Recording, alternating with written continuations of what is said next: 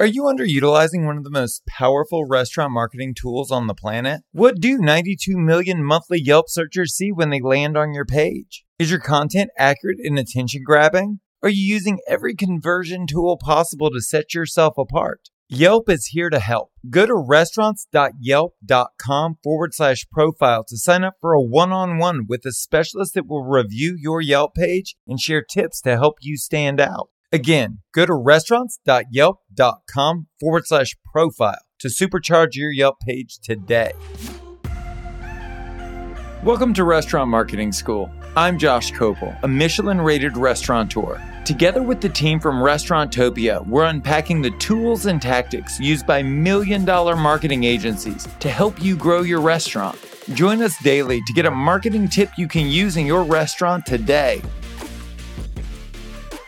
Today, we're talking about fighting complacency in your restaurant. So I think everybody gets into a routine, right? Sometimes we go through the motions, and I equate the restaurant sometimes is the worst game of telephone ever. You guys remember playing that game? You know, I'll start and say a phrase, and then it ends up being something completely different at the end. So the message that you start with, and how clear and succinct that your message to start with, it's only going to get worse as it goes down the line. So the more you mumble, the worse your staff's going to execute it. Okay. So I think the place you got to start to fight complacency is remember your passion. Remember why you got into this business. Remember why you started doing this. Don't lose that. Figure out ways to keep reminding yourself. Paul Saginaw had a great practice that he said, you know, whenever I get in a bad mood, I either go down and I talk to my employees or I go talk to my customers. And he said, it always got me excited again. And he said, if there's ever a point where you're doing either of those two things and you're not excited, get out. This isn't the business for you. You know, I mean, you've lost it somewhere. Yeah, and that's what got started in the business in the first place. And then all of a sudden, the operations aspect attracts you. Yeah, no, for sure. So, so find that passion, keep the passion. We've talked about this in a previous episode and in the season. Was discipline equals freedom? It seems counterintuitive, but they do reside right next to each other. So, if you are looking to have free time, you can't be undisciplined with your time. If you're looking for financial freedom, you can't be undisciplined with your money. You know, I mean, if you're looking for freedom from stress, you, you have to have some discipline towards stress management. So I think that that also helps to have that kind of mindset as you're going through because that'll battle that complacency that you may feel. And because again, we've talked about effort, we talked about having a plan. These things all feed into each other because at the end of the day, like this is a chaotic, busy, hard business to run a restaurant. So you've got to work at these kind of things to make sure that you don't fall into that rut. Take responsibility. I think is a huge one. While that sounds amazing, most people don't take responsibility. They don't have self awareness to say, this could have been better if I would have done this, or how are you reflecting on that? Perception's reality, as we've talked about. So, self improvement, I think, is critical because all those improvements you make personally will translate into your business success. They're not mutually exclusive.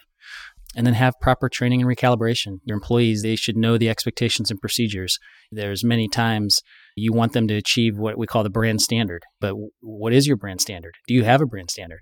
We have a great customer of ours that during the pandemic, they were using third party delivery, having some success, but they decided third party delivery does not get them to their brand standard. They want their employees delivering food. So they created their own delivery system and developed software and put a bunch of time and energy and money into doing that themselves so that they can control what that end customer received, whether it be the way it was delivered, the way it was handled, everything from start to finish. They controlled that. And, and that was what he said. He said, I want to make sure I control the brand standard all the way to the house. That's the thing. Like, you can't deviate away from your brand standard, in my opinion, especially more difficultly when money's the trade off, right? Because it's so hard to make that assertion and say, money's not important right now. My brand standard is because I'm going to play the long play on this.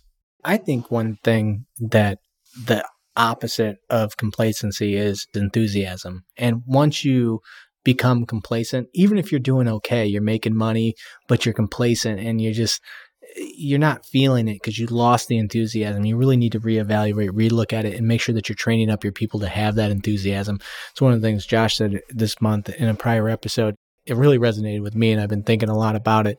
Is just that employee interaction with the customer has to have a ton of enthusiasm because that's going to resonate and increase your brand standard, increase everything that is your operation is enthusiasm. And again, to make this go full circle, the total opposite of complacency. Complacency is like gravity. Right? Like it's always pulling you back and it's a constant fight every single day. And it's, it's, the fastest road to mediocrity there is. And I would argue that mediocrity is arguably your biggest competition out there. It's not the restaurant down the road. It's you not being the best version of yourself. And I know that sounds a little cheesy and, and whatever the case may be, but it's absolutely true. Well, and to take it to a really personal place, like I didn't get into the restaurant industry to become an administrator or to become a professional marketer. But those are the things you do all day before the restaurant opens. And so the biggest asset I had, the biggest tool that I was able to use, and in the early days of my career, I saw it as just an unnecessary pain in the ass. But eventually it became the greatest tool that I used are those pre shift meetings to be able to step out of the office, step into that moment.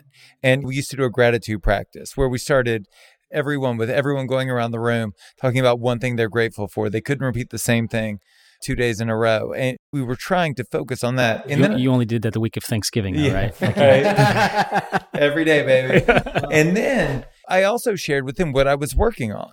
Not because I knew these things were going to work, but because I wanted them to know that I was working for them. So when I sit in that office, I'm not avoiding the customer interactions or, or helping with the dishes or I'm working on things. These are the things I'm working on that will hopefully make our lives better and being super transparent, being super grateful, and really working to let them know that I'm as excited to be here as they should be and as the patrons hopefully will be.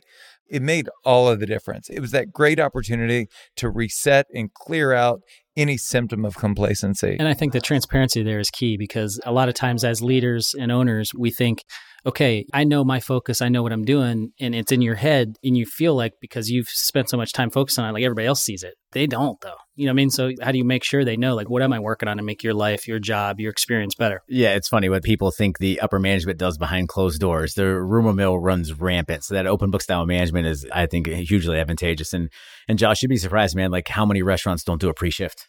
I didn't do a pre shift. I didn't do a pre shift for a decade. It's like the most valuable time. So I worked at a restaurant we do family meal, right? And that was very common in the fine dining realm, not so much in like the middle section, but it was nice because we had front and back of the house sit down together and break bread. I mean, it was incredibly beneficial, right? Because what kind of rift is there between front and back of the house? But now they're eating a great meal that the chef prepared. So the front of the house has to say thank you. And we found out that people got along better that way and gave us an opportunity to engage with the staff and do all those things that you were talking about. It's really wonderful stuff to go full circle, it goes back to the enthusiasm, the anti complacency.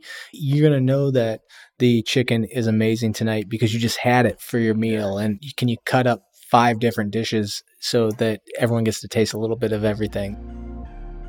If you want to hear previous episodes or check out our other content, go to restaurants.yelp.com forward slash marketing school.